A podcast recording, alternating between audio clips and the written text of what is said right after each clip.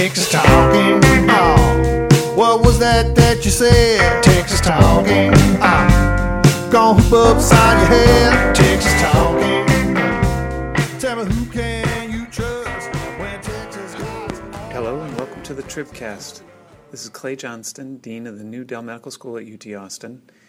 These podcasts are best digested with exercise. And now here's your host, Reeve Hamilton. Thank you. This is reporter Reeve Hamilton here with the TribCast for the third week of October. I am joined by executive editor Ross Ramsey. Howdy. Editor Emily Ramshaw. Hello there. And reporter Jim Malewitz. Howdy. And early voting is underway.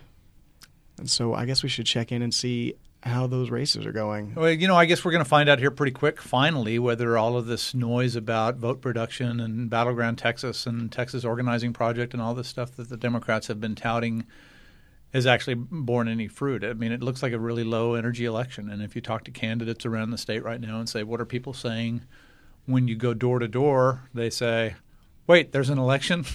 So it's really kind of odd. You know, the Obama thing has plagued the Democrats this year. Even if we were a swing state, it would be an uphill battle this year.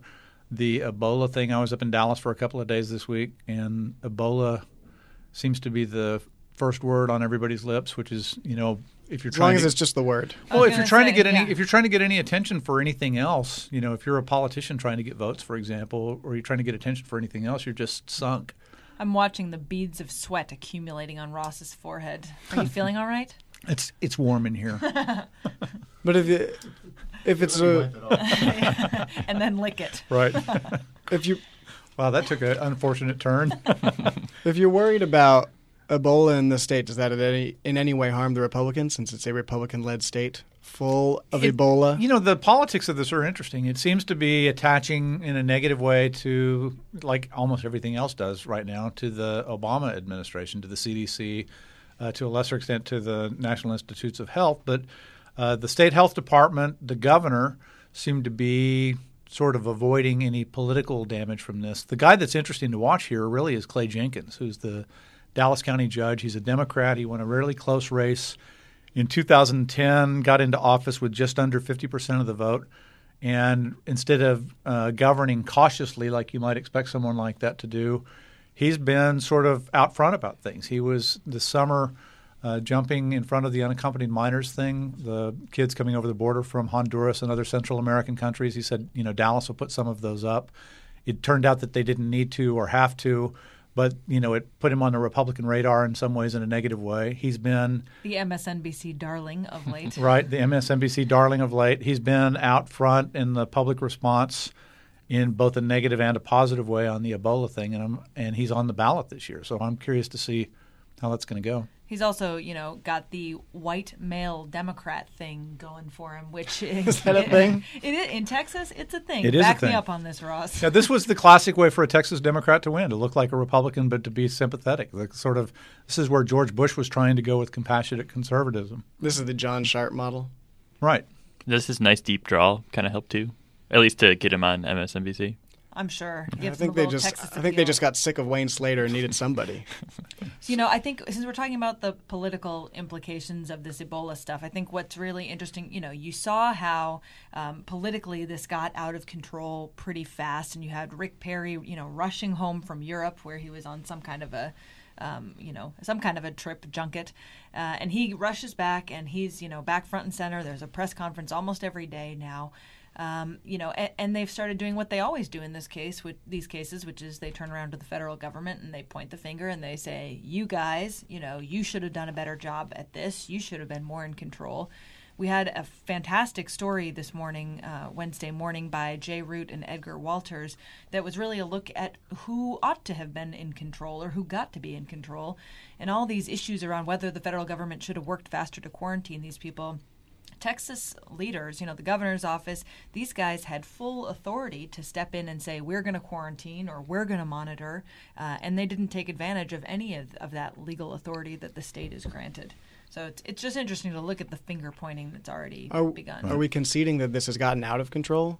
I mean, so far it's just, you know, the guy that caught it in Africa and came over, and then two people that worked in direct contact with them have contracted the virus. The virus is certainly not out of control in Texas. It's under complete control. I mean, and I think this, you know, again, this story has had crazy legs, but the reality is this is so difficult to contract. Little known side effect of Ebola. Yeah, why isn't Rick Perry talking about the flu? I mean, it's much worse. I know. I mean, you think about all the people who die every year from the flu and how many people are, you know, wearing face masks in the airport yet don't get a flu shot. If this was a serious, worthy of freak out thing in Dallas, there would be calls for people not flying out of the Dallas-Fort Worth airport, just like there are the airports in Liberia. I mean, you know, it's a very limited thing. And it's one of those moments when you see an infectious disease get headlines in a way that infectious diseases that are here all the time don't. Flu is a great example. Staph infections in hospital-borne infections are commonplace, but it's not a big, scary, horrible thing from a foreign country that, you know, it just doesn't the thing about the Ebola thing is it just started off looking like a movie. So the out-of-control thing is sort of more of a messaging thing and a public confidence thing. Yeah, and plus we're all flunking our national science IQ test. Yeah, clearly, in a huge way. Well, and I do wonder, too, you know, with the way that the feds, of course, predictably have, you know, gotten flack for, you know, not having it under control, according to some people. I do wonder, you know, if they had clamped down and didn't let some of these people travel or, you know, had quarantined more people than maybe necessary. I mean, would they get criticized by Texas politicians for, you know, taking away personal liberties? Yeah. Yes. Yeah. So, the weird case study for this is in Jaws. It's the mayor who's trying to keep the beach open and also keep everybody safe. Is there, you know, do we have to worry about the shark or do we not have to worry about the shark? You know, you can make a mistake either way. But that it really illustrates the public policy problem with this, with hurricane warnings, with flood warnings. This is kind of how all of that stuff pivots. That was a great analogy. Reeve's looking at me incredulously. No, I think you're right. I think that we should just devote the rest of this episode of the podcast to talking about the movie Jaws. I'm good with that. I can. But what about Sharknado, though? Yeah. Yes, the Jaws of today. That's next week. Okay. Right. Can we get back a little bit just to the political race stuff? We're getting to... Okay. Fine. I know you guys love Ebola. The media loves to talk about Ebola. I think Ebola's been a really good candidate. Okay. There's no polling on Ebola, I don't think. What is there polling on, Ross? There's a lot of polling out there in these races. Bob Stein over at Rice University did some polling for the University of Houston for KUHF this week and, you know, found that the races for statewide positions are not close. We've got some polling coming out. We'll write about it tomorrow morning. I haven't actually seen all of the numbers, but something to look forward to in next week's podcast. Something to look forward to in tomorrow morning's Texas Tribune. But depending on when you listen. Right. This is the Texas Tribune University of Texas poll. Right. Landing tomorrow morning. Right. Thursday morning. We're going to land tomorrow with some horse race stuff and then a little bit more of that on Friday. And then next week, some of the policy stuff, some of the issues that are influencing people while they're voting. But, when you talk to the candidates, you know, especially, you know, down at the House level, at the Senate level, you know, candidates who are running local races and actually banging on doors, it seems to be a pretty low-energy election year. Voters just aren't, you know, most voters just aren't tuned into this.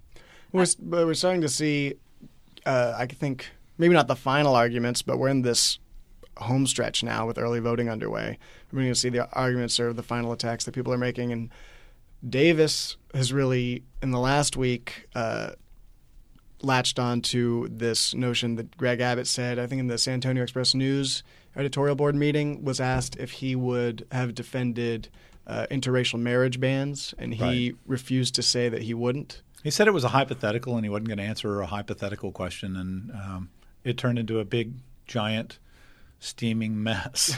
The thing is, I mean, after reading his response to it, I mean, look, we all know that Abbott is in an interracial marriage. You know, his wife would be the first Latina first lady in Texas. Although it's not the sort of interracial marriage that those laws were really designed to prevent. All that aside, he totally fumbled that.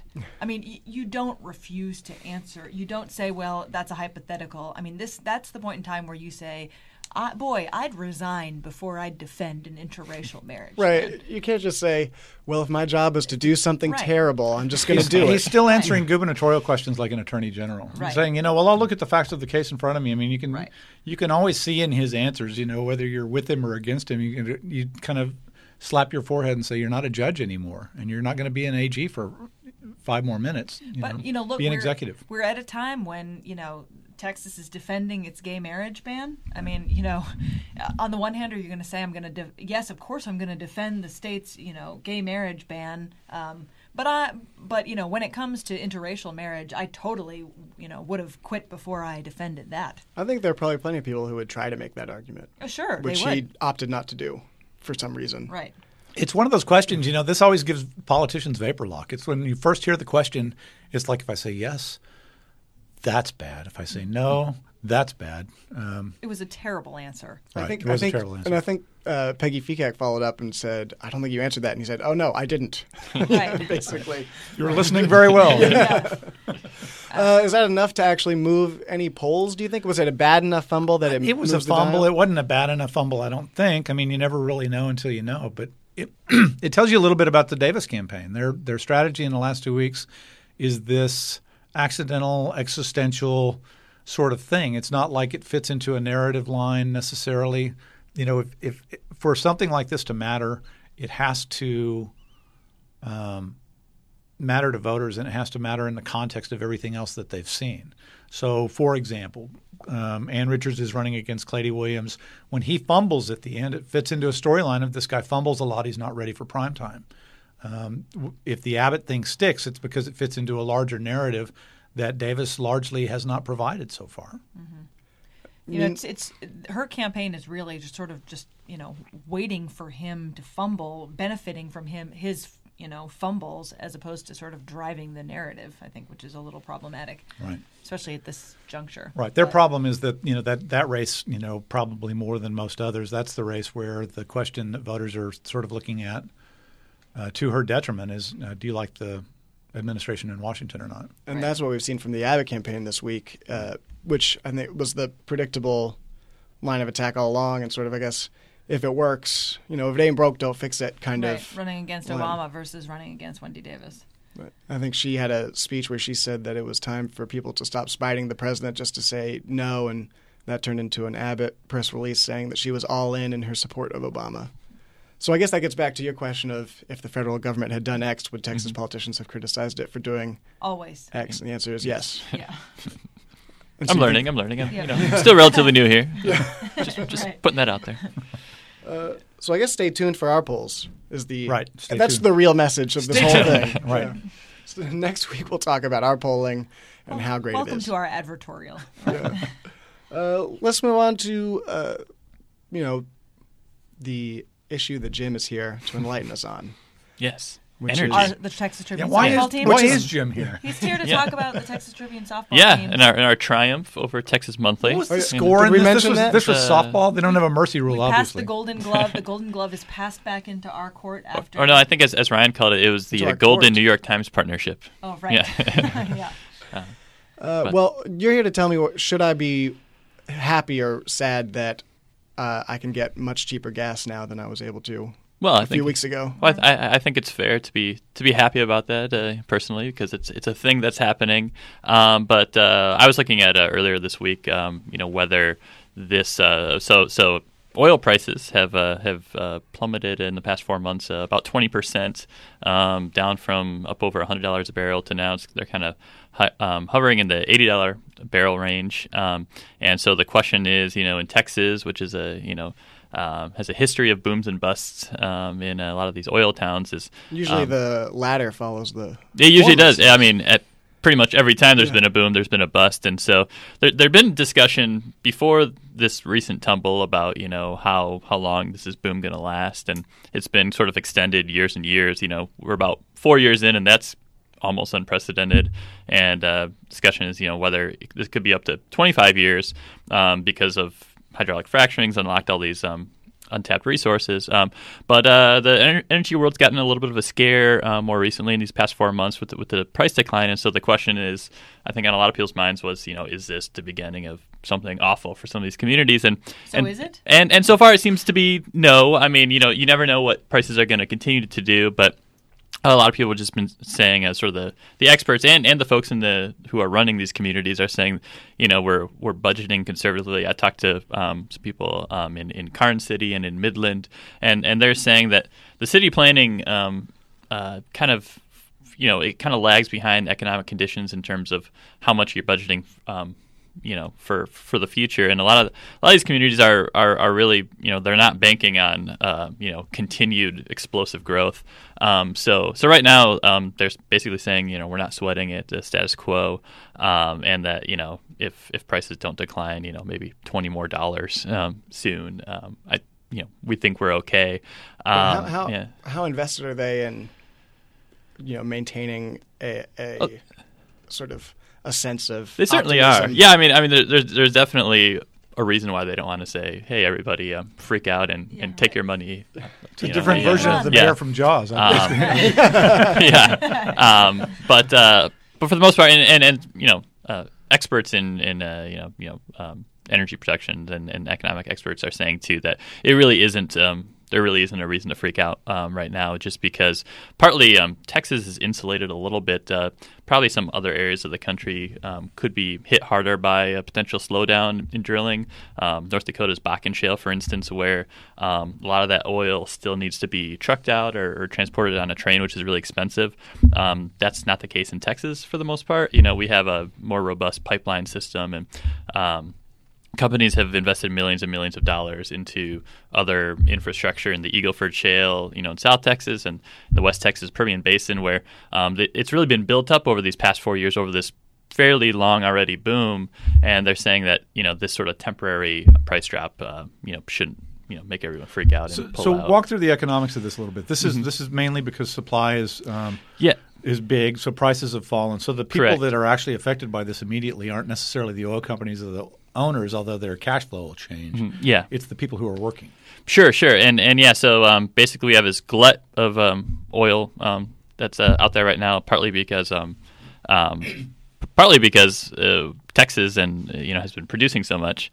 And so far OPEC, the Organization of Petroleum Producing Countries, hasn't decided to cut production, and there's discussions about whether Saudi Arabia and some of those other countries will definitely decide to keep driving down the price, sort of to compete with the U.S. for now. So that's kind of a big question in the energy world. But so right now, you know, some companies might be sort of choking back their production a little bit in some areas, or just not drilling as many wells. But for the most part, at least right now, it sounds like, you know, some of these big plays in Texas are still going to get attention, although some of the more emerging plays where there's exploration, you know, outside the Eagleford and Permian, these towns that wanted to pitch themselves as sort of the next destination for drillers, you know, there might be kind of a lag there in whether they're going to see development. So are they idling any workers or cutting back any hours or anything like that yet? Not yet, no. Okay. And so we kind of got to see, you know, if prices drop, you know, another $10 a barrel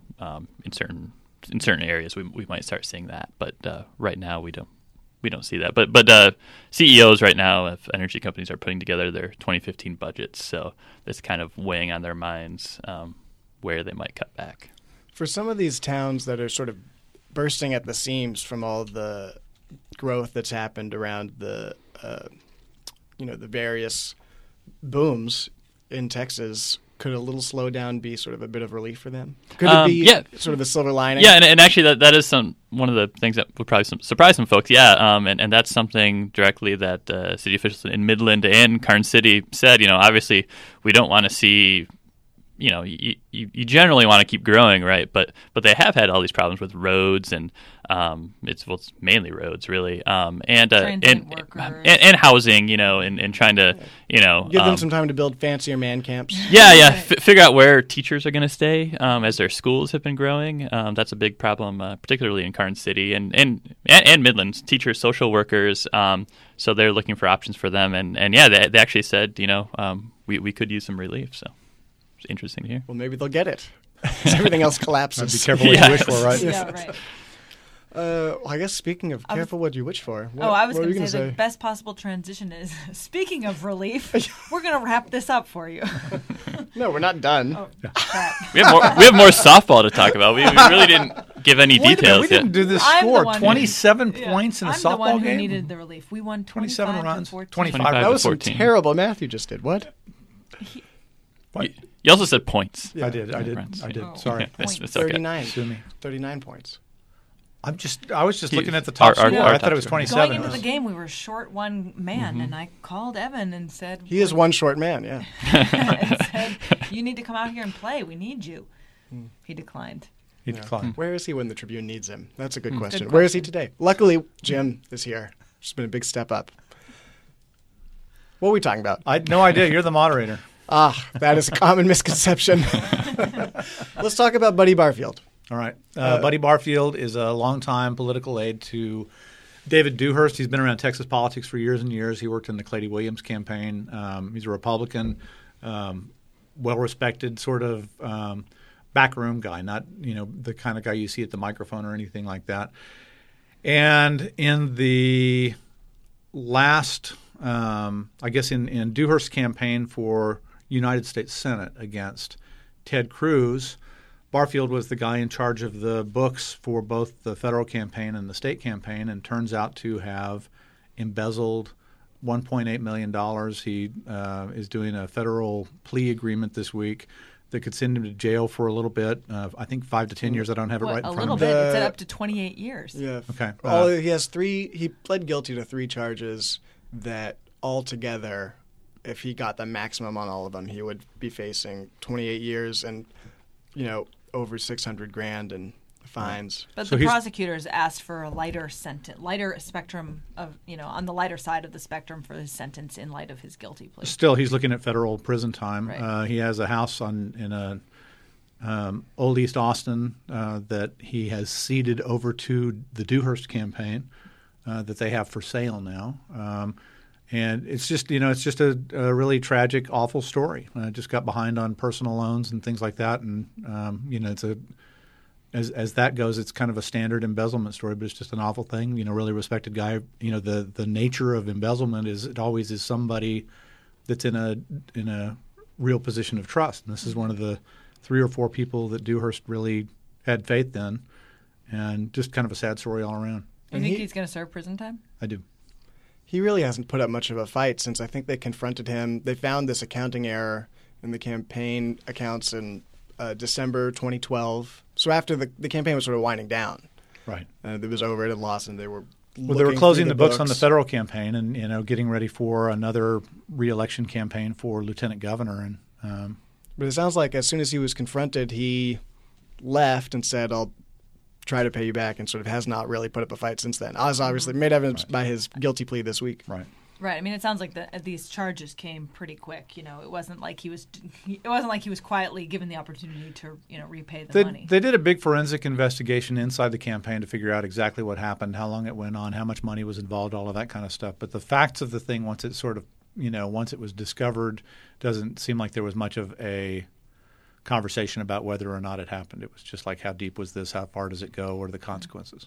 And it's taken this long to kind of sort it out. Right. And this was sort of him like just gradually submitting false expense reports, just sort of chipping away. I think it was, one of those he probably thought he could cover it at the beginning, and it just, escalated. It was snowballed on him. 1.8 million or something? 1.8 million. Cumulatively, and that's over from 2008 to 2012. Mm-hmm. I mean, so that goes a little bit before the Senate race. Right. More than $250,000 a year. That's not exactly, just forging your. Interestingly, this is a complete side issue, but Dewhurst is a really wealthy individual, and one of the interesting things here was that this was not a cash-starved campaign.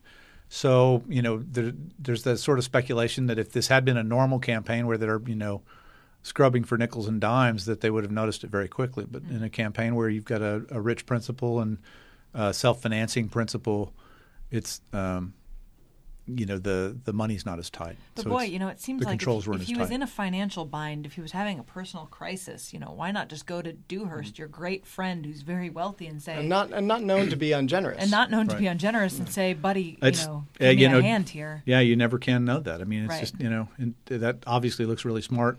in the rearview mirror. Yeah. I just, you know. And now he's going to, you know, federal prison, and these federal charges mean there's no opportunity for parole. So he's, you know, whatever he gets sentenced to, he's serving that time. Federal prison is not exactly a gentle and easy place. I mean, that's, you know, terrifying. Well, and as someone who's been in this world for longer than the rest of us on the podcast, I mean, is this... Are you calling Ross old right now? No, I'm going to say, for someone who's been in federal prison... Yeah. Yeah. I'm calling Ross experienced. Right. Is this like, oh, there goes another one, or is this a pretty big shock? Or no, this where is does a this shock. Rank? This is a shock. I mean, you know, this isn't like somebody got into a campaign. You know, periodically you'll have these things happen. It happened with one of Lloyd Doggett's aides a few years ago. You know, it happens sometimes. People get around a whole lot of money and aren't accustomed to it, and you know, sometimes steal. Barfield's a little bit different thing. This guy's, you know, been in. Business. He's been around large amounts of money. He'd earned a position of trust in the Dewhurst campaign and with Dewhurst personally. And it's surprising, you know, just because somebody who really, you know, knows how to deal with this kind of money and is trusted by these people, let this get away from him. It wasn't like a classic, oh, here's a cookie jar, I'll take a couple of cookies. It was a little more complicated than that. Well, so that's sort of a somber note to end on. Wah, wah. Well, that was not a somber note. Thank you for changing the note. So if you have questions or comments about any of this stuff. Including federal prison. Yeah. If you'd like to be run to be the mayor of the town in Jaws. Or if you'd like to be on the alternate list for our softball team. Oh, right. Good plug. If the winning softball team. We have one... A game. One. Is this the only win? So far. Well, we've only played four. For 4 years? No. Well, we have. Is this the only win in the history of the Texas Tribune softball team? This is maybe win number like 2 in the history of the Texas Tribune softball. Maybe 3. So how bad does Texas Monthly stink? You mean at softball? Yeah. They don't stink. No. The magazine does stink. They have those perfume ads. It's an old gripe of mine. But yeah. We just have a lot of heart. Oh. Is that what it was? Mm-hmm. Well, that's what you got to have. You got to have it. And good T-shirts. Mm-hmm. Yep. All right, well. On that note. Yeah. Now, if you have questions or comments, you can email them to tribcast@texasreview.org. We'd like to thank Shiny Ribs for doing our music. And on behalf of Emily, Jim, Ross, and the mayor John Jordan, who is filling in for our producer, Todd, this is Reeve. Thanks for listening. Texas talking about. Shake your saxophone, man.